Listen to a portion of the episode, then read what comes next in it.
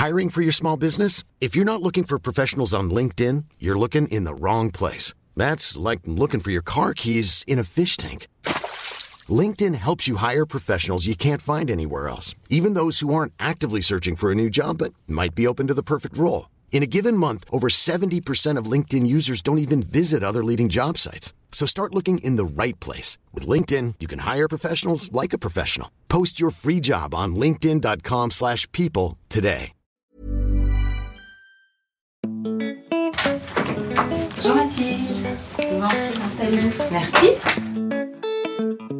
Je vous propose maintenant qu'on se connecte avec notre experte.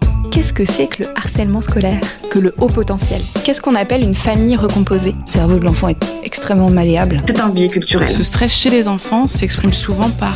Autant de questions euh, auxquelles nous allons euh, essayer de réfléchir avec vous. Euh. C'est pas toujours clair pour les parents. Mmh. Bienvenue dans mon cabinet.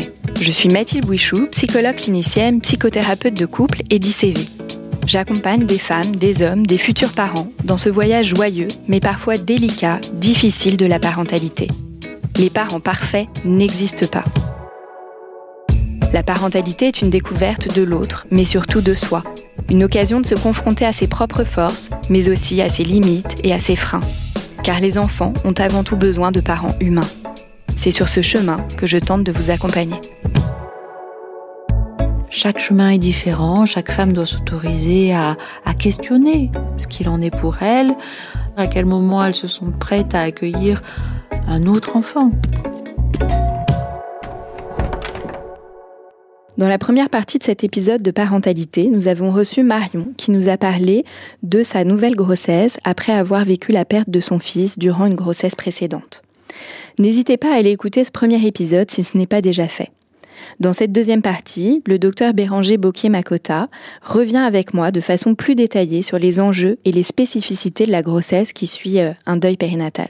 Bonjour Bérangère. Bonjour. Vous êtes pédopsychiatre périnatal, vous travaillez à l'unité de pédopsychiatrie périnatale de Montreuil qui est rattachée euh, à l'hôpital de Villévrard.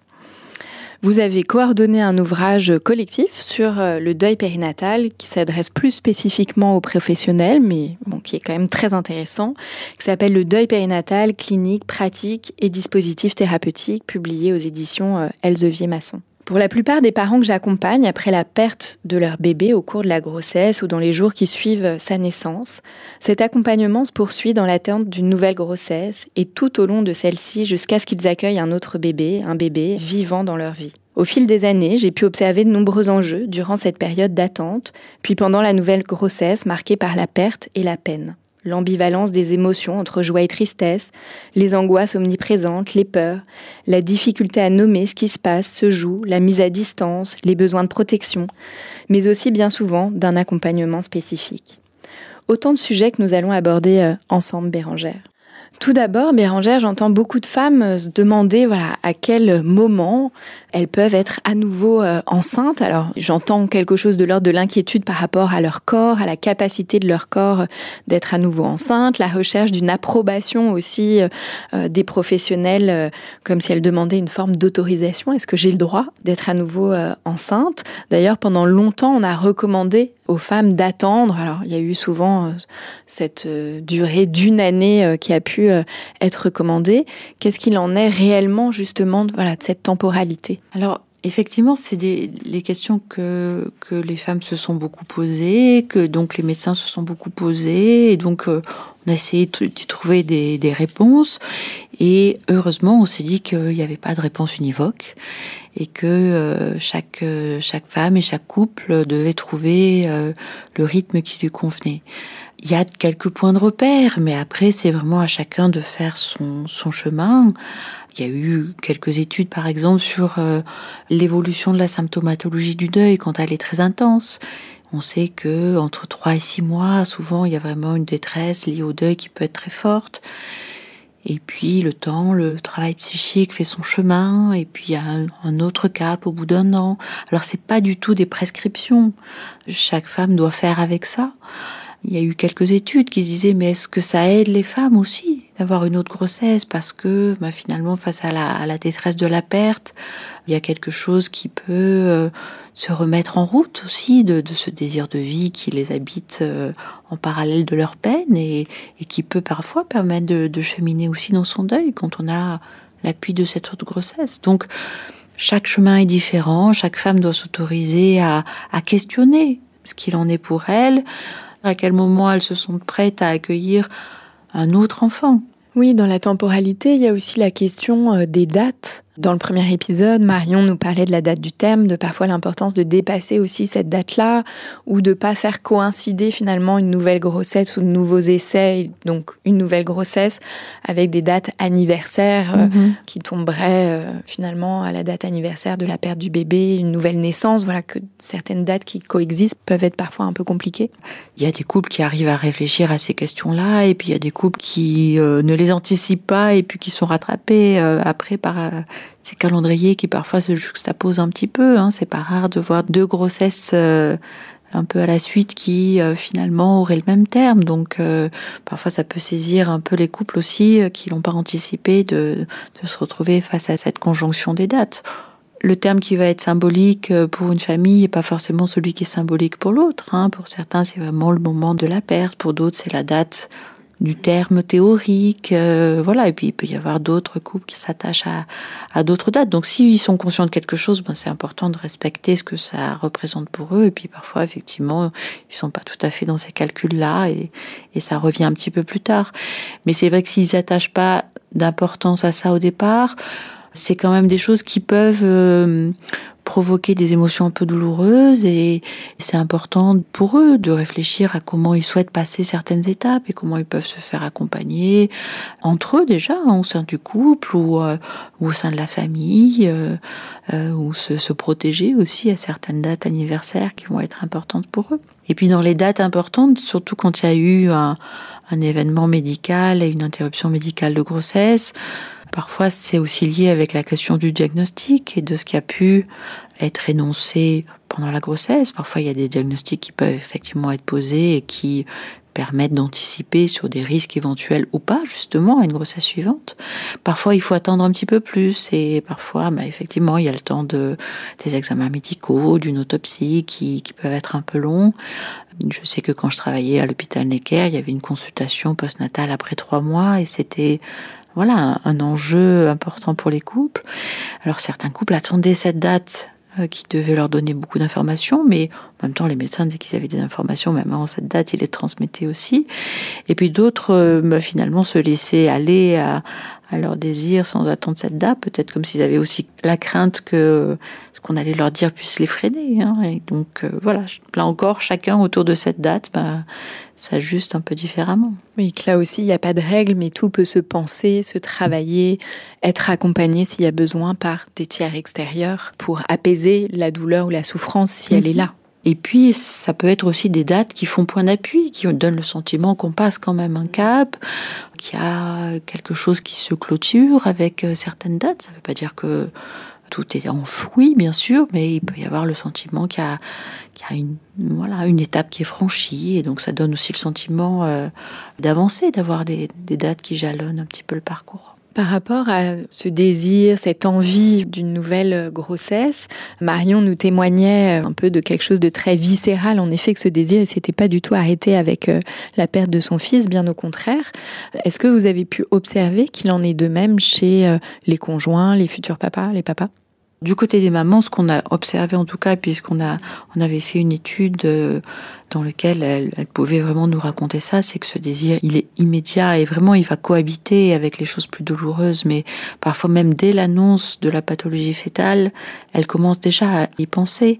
Il y a vraiment quelque chose d'une pulsion de vie aussi qui est là et qui est importante et, et qui va se manifester par ce désir d'un enfant, d'un autre enfant qui va cohabiter avec euh, les étapes qui restent parfois encore à, à traverser l'interruption médicale de grossesse. Donc la question de quand naît ce désir, ben, en fait, il, il est déjà là. Donc mm. euh, la question c'est à quel moment le couple euh, s'autorise ou, ou, considère que c'est le bon moment pour lui laisser de la place à ce désir d'un autre enfant. Mais est-ce que chez les conjoints, vous avez pu observer des choses particulières ou des inquiétudes particulières?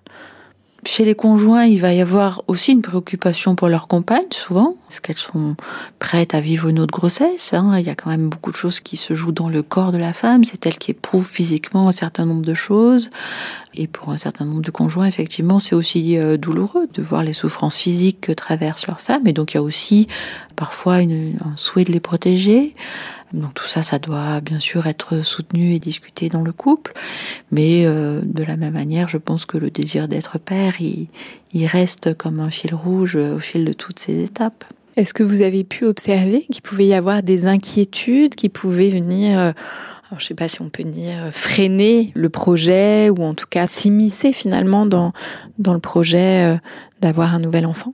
La crainte effectivement que, que, les choses se répètent euh, et même quand il y a une pathologie qui a priori n'est pas vouée à se, à se répéter, quand les médecins peuvent avoir des éléments pour dire que c'était un malheureux hasard, mais qu'il n'y a pas de risque de récidive euh, particulier. C'est vrai que les jeunes couples qui sont confrontés euh, à la question de la mort, parfois pour la première fois de leur vie, euh, ne peuvent plus effacer complètement cette question-là de leur tête. Donc il y a, il y a forcément un peu plus d'inquiétude, un peu plus d'appréhension. Et nous, ce qu'on avait aussi observé, c'est que c'était quelque chose qui était aussi très présent au, parfois au tout début de la grossesse. Donc c'est important de se faire accompagner à ce moment-là, mais je pense qu'on y reviendra. Oui, avant le, en effet, ce qui peut se manifester pendant la grossesse, il y a ce fameux temps d'attente. Et Marion l'a très bien décrit. Euh, on nous en parle, voilà, que ça devenait obsessionnel pour elle, qu'une nouvelle grossesse se mette en route. Quels sont euh, les enjeux finalement et les, les particularités de ce temps d'attente d'une nouvelle grossesse? Alors je pense que là encore, hein, tous les cas de figure sont possibles. Il peut y avoir des grossesses qui arrivent aussi très rapidement parce que, euh, comme si les couples faisaient le choix de se laisser un peu surprendre finalement et de se mettaient pas dans une position euh, euh, à trop y penser. Et donc euh, voilà, il y a des choses qui peuvent aussi euh, se dérouler plus spontanément. Mais c'est vrai que quand on a vécu la perte d'un bébé, on, on, a forcément une inquiétude sur le fonctionnement de, de, son corps. On peut avoir le sentiment d'avoir été trahi par son propre corps. Et donc il y a un peu cette mise au défi. Hein, euh, avec l'espoir d'une autre grossesse. Est-ce que, mon corps va me donner une autre grossesse? Est-ce que je suis capable? Et, il y a toutes ces, questions-là, je pense, qui traversent euh, les, femmes plus particulièrement, les, les, couples aussi, et qui euh, effectivement prendre beaucoup de place. Je pense qu'un événement aussi intense que l'arrêt d'une grossesse, la perte d'un bébé, c'est quelque chose qui est tellement dénié dans la société que on n'y pense pas forcément avant euh, le vivre, bien le sûr. Vivre. Ça, ça, leur tombe dessus. Voilà, et donc il y a, y a, un effet comme ça tellement intense, euh, qui a un effet de sidération, qu'on cherche une explication.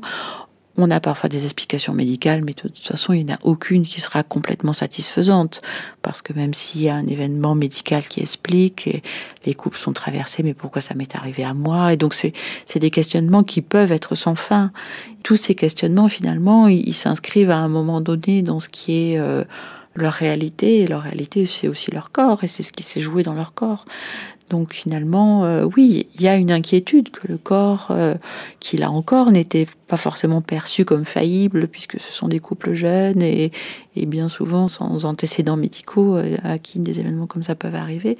Bah, effectivement, on se voit un peu autrement, on peut avoir d'autres inquiétudes qu'on n'avait jamais eues auparavant, et on peut se sentir un peu fragilisé, moi, je préfère le terme de vulnérable, où effectivement, on, intègre aussi certains éléments euh, de la réalité de la vie autrement. C'est un chemin d'arriver à les intégrer, ça crée des inquiétudes, mais euh, euh, ça crée aussi une force et une richesse d'empathie, de pouvoir dépasser ce sentiment de fragilité. Oui, en tout cas, là, vous dites cette euh, quête de sens, d'essayer de donner du sens à quelque chose qui n'en a pas, mm -hmm. en tout cas qui n'en a pas directement sur, sur mm -hmm. le moment. J'entends beaucoup de patientes me témoigner de la même chose que ce que nous a dit euh, Marion, de cette attente particulièrement difficile, de ce besoin de reprendre le contrôle. Mm -hmm. euh, et donc, quitte à tout contrôler, à aller chercher, euh, est-ce que c'est des choses aussi que vous pouvez observer? Oui, oui, bien sûr, ça m'est arrivé aussi euh, d'entendre euh, ce genre de manifestation qui est à la fois sur moi un soutien et puis en même temps qui comprend aussi sa, sa part de souffrance, euh, mais qui au final est quand même une manière de s'adapter à quelque chose de terrible qui demande beaucoup d'énergie. Donc, un, un processus d'adaptation, même si tout processus d'adaptation peut avoir aussi son coût. Bien sûr. Plus ce temps d'attente est long, plus souvent c'est douloureux. Est-ce que c'est des choses aussi que vous avez pu retrouver Est-ce qu'il y aurait un impact par rapport euh, à ce temps d'attente? Je pense qu'après, on rejoint toutes les problématiques euh, autour de l'infertilité, où on sait bien effectivement à quel point c'est douloureux de se sentir... Un peu comme amputé d'une fonction de son corps sur laquelle on pensait pouvoir euh, s'appuyer et qui peut faire défaut. Ça ne veut pas dire qu'il y a une authentique infertilité, mais euh, il y a cette crainte certainement qui peut naître euh, chez les couples lorsque le délai est long ou trop long pour eux. Ça ne veut pas dire qu'il est long dans l'absolu, mais il, il est trop long pour eux. La grossesse suivante, est-ce que c'est une grossesse à risque? Alors à la fois médicale et psychique, psychologique j'aurais pas envie de dire à risque dans le sens où on... mais je reprends ce terme parce que c'est celui que j'ai pu entendre. C'est le terme médical, bien sûr. C'est une grossesse sur laquelle il est évident qu'il va y avoir une vigilance à différents niveaux, y compris médicale. Mais il faut qu'elle soit mesurée et euh, raisonnable par rapport euh, à la réalité des antécédents euh, médicaux. Sur le plan psychique, là encore, c'est une, grossesse à laquelle je pense qu'il faut être attentif, mais là encore que chaque couple trouve euh, sa manière d'avancer. On avait mené il y, a, quelques temps justement un équerre et on, en parle dans le livre, hein, une étude sur la grossesse qui suit l'interruption médicale de grossesse. Euh, et on voyait bien à quel point le premier trimestre était un trimestre extrêmement stressant avec beaucoup de préoccupations des femmes. Et surtout, on sait bien que sur le plan médical, c'est un trimestre dans lequel euh, les femmes naviguent un peu seules finalement. Hein. Elles sont pas encore inscrites dans une maternité. Euh, le suivi médical va commencer vraiment qu'à la fin du premier trimestre. Donc, euh, même pour les symptômes un peu plus habituels de la grossesse, il y a souvent un sentiment de solitude. Et donc là, effectivement, il y a mille et une préoccupations il y a un stress qui peut prendre différentes intensités. Certaines femmes vont aussi avoir des ressources différentes hein, pour gérer ce stress, mais pour certaines, ça peut avoir des échos vraiment intenses euh, parfois proches de ce qu'on peut éprouver dans un stress post-traumatique. Hein. C'était un quart de nos patientes qui pouvaient avoir des manifestations vraiment intenses de stress pendant le premier trimestre. Et puis, euh, voilà, l'avancée de la grossesse, les, les aides acheminées, il y a des choses qui s'apaisent, euh, les résultats médicaux qui arrivent petit à petit, ben, permettent aussi de se construire une représentation de ce bébé. Quand on sait qu'il va bien, on sait aussi qu'il est là, et, donc euh, on chemine avec euh, cette euh, nouvelle image de ce nouveau bébé qui se construit petit à petit. On va revenir sur justement toutes ces étapes pendant la grossesse, mais d'abord au moment de l'annonce, ce que je peux moi observer, c'est que c'est pas toujours, euh, en tout cas là, on va observer de l'ambivalence, voilà, la joie, mais à la fois tout de suite aussi l'inquiétude d'être à nouveau enceinte. Est-ce que c'est aussi des choses que vous avez pu observer? Oui, oui, oui, tout à fait. On demandait justement aux mamans comment elles avaient reçu cette annonce et effectivement les sentiments étaient très mélangés. Il y avait toujours beaucoup de joie et soulagement, mais en même temps, effectivement, tout de suite, euh, l'inquiétude ou la préoccupation, et là encore dans un gradient euh, d'intensité assez variable, euh, surgissait avec des sentiments qu'on peut tout à fait entendre et qui sont spontanés, naturels, compréhensibles et, qui vont rendre les choses euh, un peu plus complexes pour ce, premier temps d'accueil, mais, mais en même temps qui font sens cette grossesse suivante, de toute façon, elle. Alors souvent, ça, c'est, j'allais dire, il y a une perte d'insouciance. Les femmes disent souvent ça, mhm. euh, qu'elles sont plus dans la même insouciance, légèreté, voilà, quelque chose de plus grave parce qu'elles ont, voilà, fait l'expérience de la perte et que de fait, ça, ça laisse une empreinte pour la grossesse suivante. Mhm. Mhm. Tout à fait, oui. Souvent, une question qui revient aussi, c'est quel va être l'impact pour ce bébé, justement, de l'intensité de ce qui peut être vécu, des inquiétudes, des peurs, peut-être plus particulièrement pendant le premier trimestre, mais parfois qui peuvent se poursuivre tout au long de la grossesse? C'est vrai que c'est une question euh, qui peut se déplier de différentes manières. Il y a beaucoup de travaux en ce moment sur les effets du stress pendant la grossesse la plupart des travaux considèrent quand même des stress chroniques et intenses. Et effectivement, on sait que des stress chroniques et intenses, souvent liés à des histoires de vie dans lesquelles euh, il y a des traumatismes majeurs qui préexistaient à la grossesse, peut avoir euh, des effets sur le développement du fœtus et sa propre capacité ultérieure à réguler ses émotions. Là, on est dans une forme de stress qui est adaptative, qui est pas toujours cliniquement exagérée non plus. Hein. Donc, euh, il faut bien aussi avoir en tête que l'anxiété, le stress, il y a tout un gradient et qu'on n'est pas non plus systématiquement dans des stress intenses et, pathologiques. Appréhender les choses, s'inquiéter, se préoccuper, ça ne veut pas forcément dire qu'on est dans un stress pathologique. Et donc que ça aura d'impact sur le bébé et qu'il y a une forme de normalité aussi de traverser toutes ces émotions. Voilà, et puis les variations émotionnelles, euh, elles sont compréhensibles, elles sont légitimes, et quand elles continuent aussi dans les premières semaines de vie du bébé, ben c'est pas des expériences insensées pour lui et ça pourra euh, prendre sens plus tard. Donc euh, c'est important aussi de pas non plus culpabiliser les mères qui se sentiraient un peu stressées dans une circonstance où il est légitime de l'être. Tout à fait. Ce que je peux aussi euh, observer, et Marion nous en a témoigné également, c'est, elle nous disait, j'avance étape par étape. Voilà, je ne me projette pas. Cette volonté un peu de mettre des stratégies pour se protéger d'une perte éventuelle. Les professionnels que je peux former ou accompagner parfois s'inquiètent justement de euh, ce système de protection ou laissent sous-entendre voilà, que cette mise à distance signerait un manque d'investissement et que ça serait quelque chose qui pourrait être inquiétant. Qu'est-ce qu'il en est? D'abord, je pense que ce qui se passe vraiment dans l'intimité euh, des pensées euh, et des émotions d'une femme enceinte, c'est important euh, d'avoir son discours à elle avant de, de qualifier quoi que ce soit la grossesse, elle suit un cours progressif. On pense pas à son bébé de la même manière euh, au premier trimestre. Parfois, on pense pas encore à son bébé au premier trimestre. On pense à la grossesse, on pense euh, aux sensations physiques qu'on a. On n'est pas encore dans la projection au premier trimestre.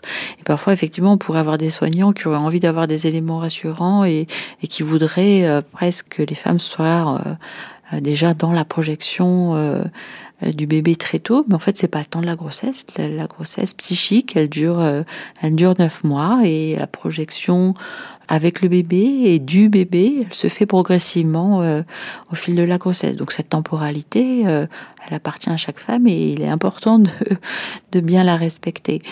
Ensuite, effectivement, on peut avoir des femmes qui peuvent retenir un petit peu leur anticipation émotionnelle parce qu'elles ont peur, bien sûr, d'être confrontées à, une nouvelle perte. Mais on a l'impression plutôt que c'est voilà, c'est là, c'est derrière une barrière, et puis qu'au moment où euh, il y aura vraiment quelque chose qui va les rassurer, soit parce que c'est une date anniversaire, soit parce qu'il y a une échographie qui vient être rassurante, soit parfois même euh, jusqu'à la naissance, bah finalement, il y avait des choses qui avaient quand même été accumulées pendant la grossesse qui peuvent enfin sortir et qui peuvent enfin euh, prendre forme. Et que finalement, effectivement, cet attachement prénatal, il peut avoir une temporalité euh, différente, mais ça ne veut pas dire qu'il ne va pas survenir. Et simplement, il est euh, prudemment réservé, on va dire parfois. Et puis, chaque histoire est différente et, effectivement, euh, en fonction de ce que la femme a vécu dans la grossesse précédente, bah, les dates anniversaires, euh, elles sont plutôt précoces, plutôt tardives. Et, euh, voilà, il peut y avoir aussi des moments où il faut attendre un certain, certaine date, parfois un peu loin dans la grossesse, pour que elles puissent être parfaitement rassurées. D'autres seront rassurées qu'au moment où elles rencontreront leur bébé euh, pour de vrai et qu'il sera vraiment euh, sous leurs yeux et qu'elles pourront être rassurées euh, sur sa bonne santé à ce moment-là. Alors pour revenir sur le premier trimestre, après la découverte de la grossesse qui peut être, vous avez dit, empreinte d'ambivalence, quels vont être un peu les enjeux de ce premier trimestre? On peut observer que c'est une période qui va générer un stress particulier, dans lequel l'inscription médicale du suivi de cette deuxième grossesse est pas toujours encore euh, présente. Donc, c'est vrai que quand j'accompagnais moi des femmes qui avaient vécu des interruptions médicales de grossesse, je leur en disais un mot en leur disant quand le moment sera venu, quand vous serez euh, à nouveau enceinte, n'hésitez pas à vous faire aider si vous en ressentez le besoin c'est des moments où il faut qu'elles soient un petit peu proactives si elles sont en souffrance. Il y a des professionnels qui peuvent les aider, soit leur médecin traitant si c'est quelqu'un, une personne de ressources pour elles, soit une sage-femme, soit un, psy si elles ont déjà été accompagnées euh, pendant leur deuil. Et c'est des moments où ça peut être important, même si c'est difficile, d'être un peu proactif pour chercher de l'aide si on se sent stressé. Bien sûr qu'on peut se dire euh, les étapes vont arriver, ça ira mieux à la fin, mais à la fin du trimestre, mais euh, ça ne veut pas dire qu'on doit passer euh, trois mois en n'étant pas bien et que si on peut être accompagné, euh, si on a besoin d'être accompagné pour faire face à, à ce stress, ben, il ne faut pas hésiter à demander de l'aide. Oui, parfois quelques consultations, euh, on s'engage pas pour toute la vie, mais Bien quelques sûr. consultations permettent d'apaiser euh, Mhm. les choses et de vivre mieux les choses, en effet, de pas avoir à subir finalement quelque chose de douloureux, en plus de tout ce qui a déjà été vécu de douloureux. C'est ça, et puis on a déjà un peu parlé des tabous, à parler de ce qui se passe. Voilà, alors il y a certaines familles qui ont du mal, euh, certains couples qui peuvent ne pas souhaiter annoncer tout de suite euh, cette autre grossesse, ou d'autres qui vont l'annoncer, euh, et puis la réaction va être euh, une réaction de soutien, ou la famille va être joyeux pour eux alors qu'ils sont pas encore vraiment joyeux. Donc euh, voilà, parler dans des espaces neutres où ils peuvent vraiment euh, déposer, déplier ce qu'ils pensent et ce qu'ils ressentent. Parfois, c'est vraiment un soutien euh, nécessaire. Ce que vous dites, ça m'évoque aussi ce dont on parlait tout à l'heure sur l'inquiétude par rapport aux capacités du corps et donc parfois l'importance, alors pendant le temps d'attente ou pendant euh, la grossesse, quelle que soit sa temporalité aussi, de solliciter les professionnels de santé, de solliciter un, un médecin, un gynécologue, une sage-femme, euh, si l'angoisse est trop intense, voilà, pour une échographie supplémentaire si nécessaire ou un examen euh, euh, pour une prise de sang ou peu importe pour s'assurer que la fertilité, si vraiment c'est trop angoissant, est-ce que c'est aussi des choses que vous pouvez euh, Alors, recommander? s'adresser à un professionnel de santé, ça me paraît important si on sent qu'on a des questionnements euh, euh, qui sont trop trop intenses, trop douloureux en tout cas. Et là encore, le seuil dépend de chacun. Après, je pense que c'est aux professionnels de santé d'acter euh, si sûr, effectivement des, des, des investigations complémentaires sont opportunes. Mais le fait déjà d'avoir déposé cette inquiétude, ça peut quand même apporter un apaisement, un point d'appui, un, un soutien.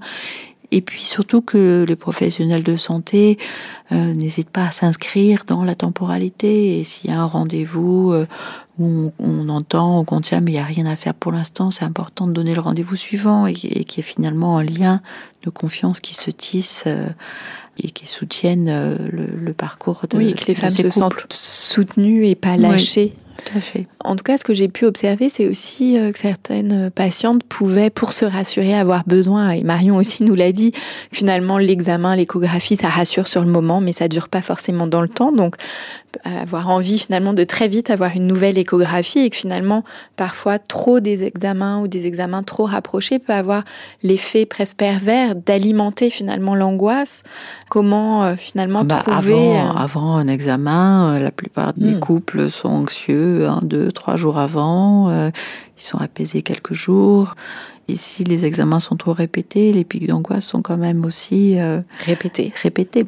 Justement, qu'est-ce qui peut aider à euh, trouver de la réassurance intérieure finalement, à pouvoir, dans la régulation un peu de cette angoisse, alors vous nous avez parlé de l'accompagnement, mais est-ce qu'il y a des choses auxquelles les parents peuvent penser, faire, qui peuvent aider également? C'est important qu'ils puissent se laisser aller aussi aux rêveries qui sont là à ce moment-là. Euh, même s'il y a des choses tristes, même s'il y a des choses angoissantes, c'est peut-être des choses qui ont besoin euh, de se manifester, qui ont besoin euh, de s'exprimer et qui s'interdisent pas ce cheminement-là. Et puis ensuite, effectivement, c'est important pour ceux qui le peuvent de pouvoir vivre de cette grossesse, vivre cette grossesse pas à pas, en se donnant des jalons, mais euh, en vivre quelque chose, peut-être quoi qu'il arrive finalement. hein. Euh, le risque zéro euh, n'existe pas, il y a toujours des risques et ils sont bien placés pour le savoir, mais petit à petit pouvoir inscrire cette grossesse dans leur histoire et dans leur vie, ça permet aussi que ce qui traverse ait du sens et, de pouvoir supporter aussi les inquiétudes. Une fois ce premier trimestre passé, arrive le deuxième trimestre avec notamment cette euh, échographie euh, morphologique. Et c'est aussi souvent le temps de la découverte du sexe du bébé, qui, comme là aussi, hein, nous en témoigner Marion, peut susciter euh, pas mal de questions ou d'ambivalence. C'est vrai que quand il y a eu un premier bébé qui, est décédé, qui a été perdu, les parents cherchent comment faire une place à chacun et ils vont se saisir de tous les points d'appui qui vont permettre de différencier ces deux bébés. Ça peut être des sensations corporelles, ça peut être euh, le vécu de la grossesse qui est différent, et ça peut être le sexe aussi. En même temps, euh, voilà, là encore, il n'y a pas de règle absolue. Peut-être que ça peut être un point d'appui si euh, les deux bébés ont des sexes différents, mais si c'est pas le cas, les couples cheminent aussi avec ça.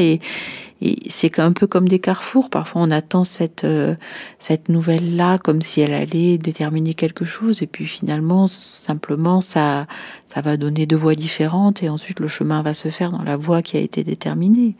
Avant de connaître le sexe de son bébé, ben, on peut tout imaginer. Ça, c'est valable pour toute grossesse. Hein. On peut rêver que c'est un petit garçon, rêver que c'est une petite fille. Euh, voilà, on peut imaginer le bébé de plein de manières différentes. À partir du moment où, où il y a l'annonce du sexe, ben, voilà, les rêveries vont suivre ce chemin-là.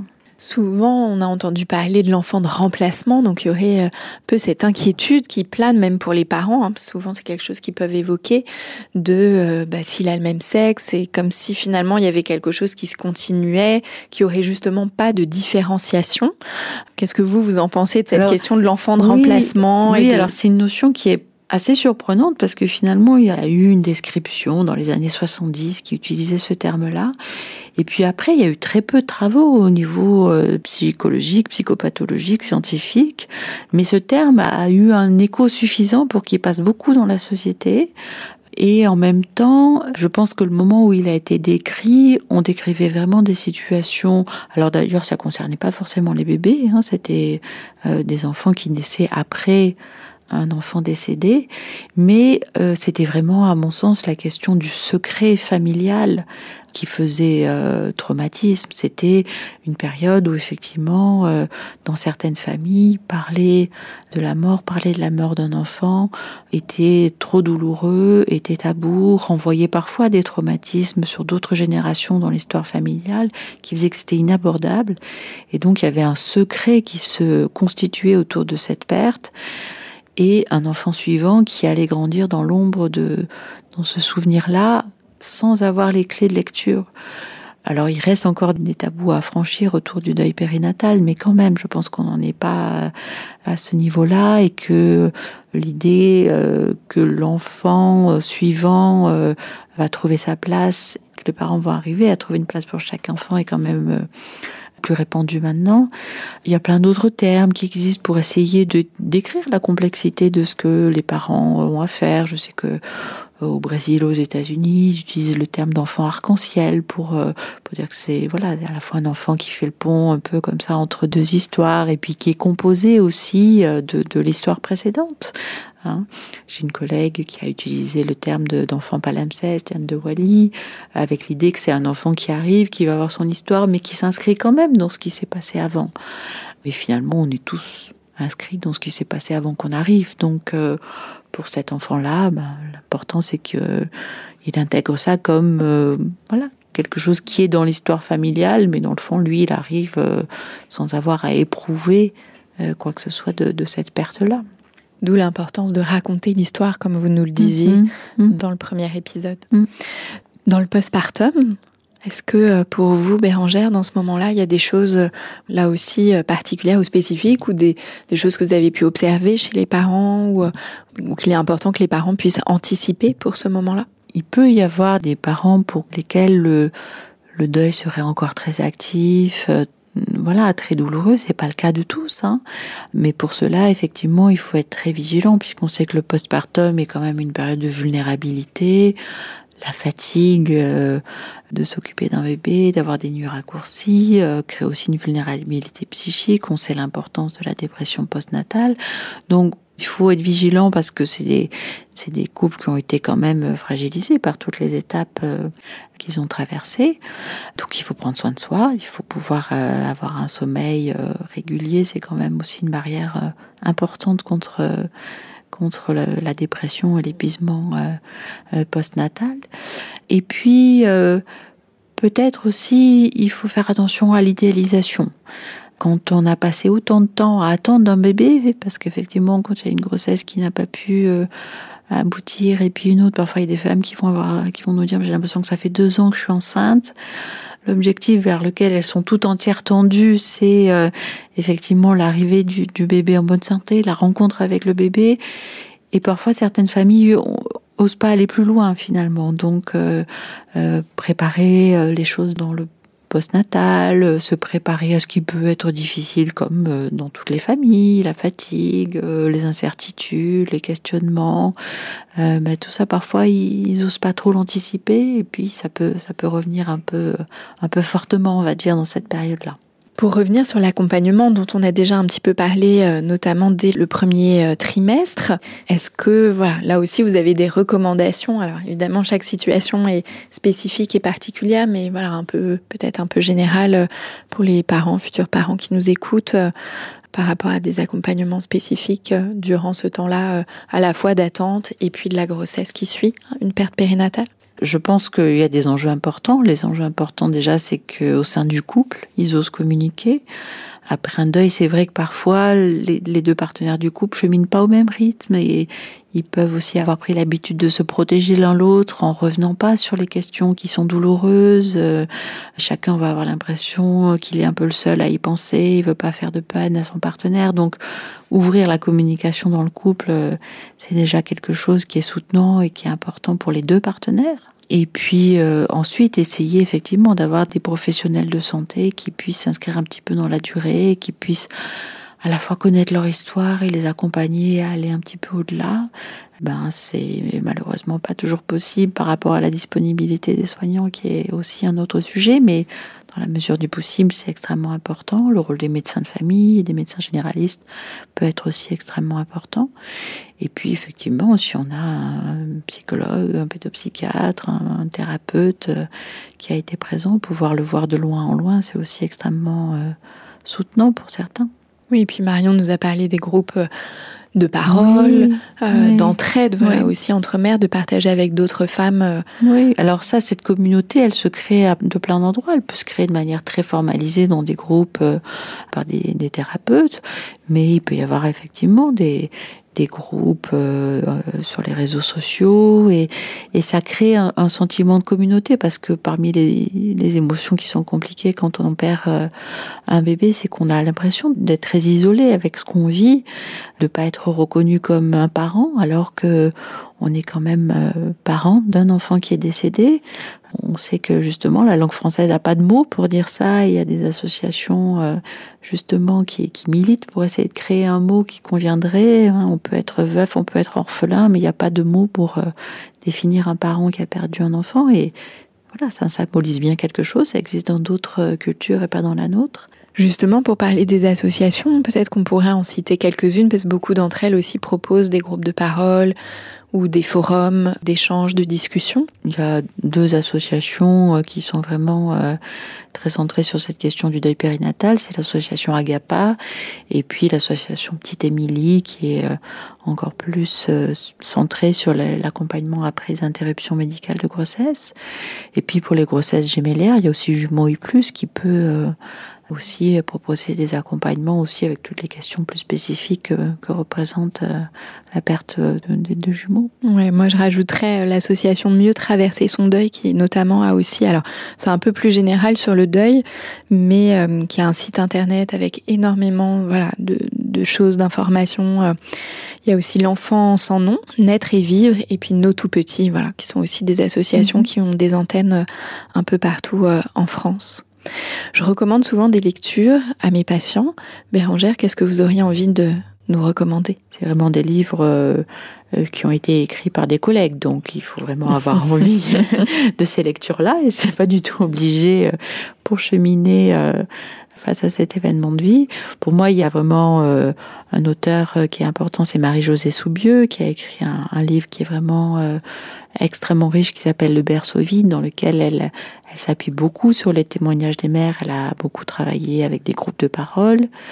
Il y a un, petit ouvrage euh, qui est disponible en ligne sur les, éditions Yakapa, qui s'appelle Le deuil périnatal, qui est édité euh, euh, et disponible en ligne en PDF. Puis il y a l'ouvrage de Jane Wally qui a aussi collaboré à notre ouvrage collectif sur la grossesse suivant l'interruption médicale de grossesse, qui voilà là encore a, a des côtés très théoriques, mais a aussi euh, des citations de témoignages de, patientes qui ont participé euh, cette recherche et voilà parfois effectivement hein, quand on a du mal à formuler certaines choses douloureuses ben, d'entendre que d'autres euh, euh, les ont expérimentées les ont vécues ça, peut aider aussi des, des familles à et puis moi, je recommanderais alors d'autres ouvrages un peu plus à destination euh, du grand public. Donc il y a le livre euh, Dans ces moments-là d'Hélène Gérin, qui est d'ailleurs venue dans un épisode justement nous parler des ressources autour du deuil périnatal. Un livre qui s'adresse aux parents, mais aussi beaucoup aux proches. Il y a le livre de Sophie Nanteuil, Parents orphelins, le livre de Nathalie Lancelin-Huin, Traverser l'épreuve d'une grossesse interrompue.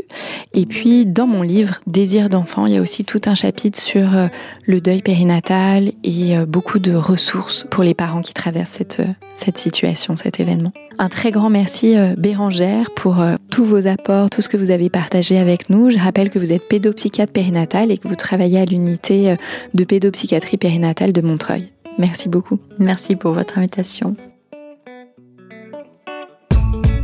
Pour ceux qui nous écoutent, je vous rappelle que vous pouvez nous suivre sur Facebook, Instagram et nous écrire à l'adresse suivante podcast parentalité au pluriel à gmail.com. Si vous avez aimé, n'hésitez pas à liker et à noter et on se retrouve dans un prochain épisode.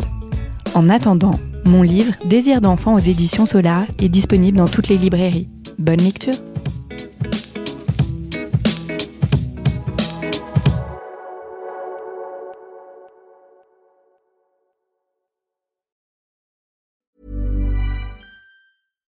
When you make decisions for your company, you look for the no-brainers. And if you have a lot of mailing to do, stamps.com is the ultimate no-brainer. It streamlines your processes to make your business more efficient, which makes you less busy.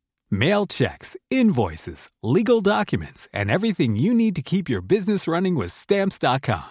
Seamlessly connect with every major marketplace and shopping cart Schedule package pickups and see your cheapest and fastest shipping options from different carriers with rates up to 89% off USPS and UPS rates. And with the stamps.com mobile app, you can take care of mailing and shipping wherever you are. Make the same no-brainer decision as over 1 million other businesses with stamps.com. Sign up with code program for a 4-week trial plus free postage and a free digital scale. No long-term commitments or contracts. That's stamps.com. Code program.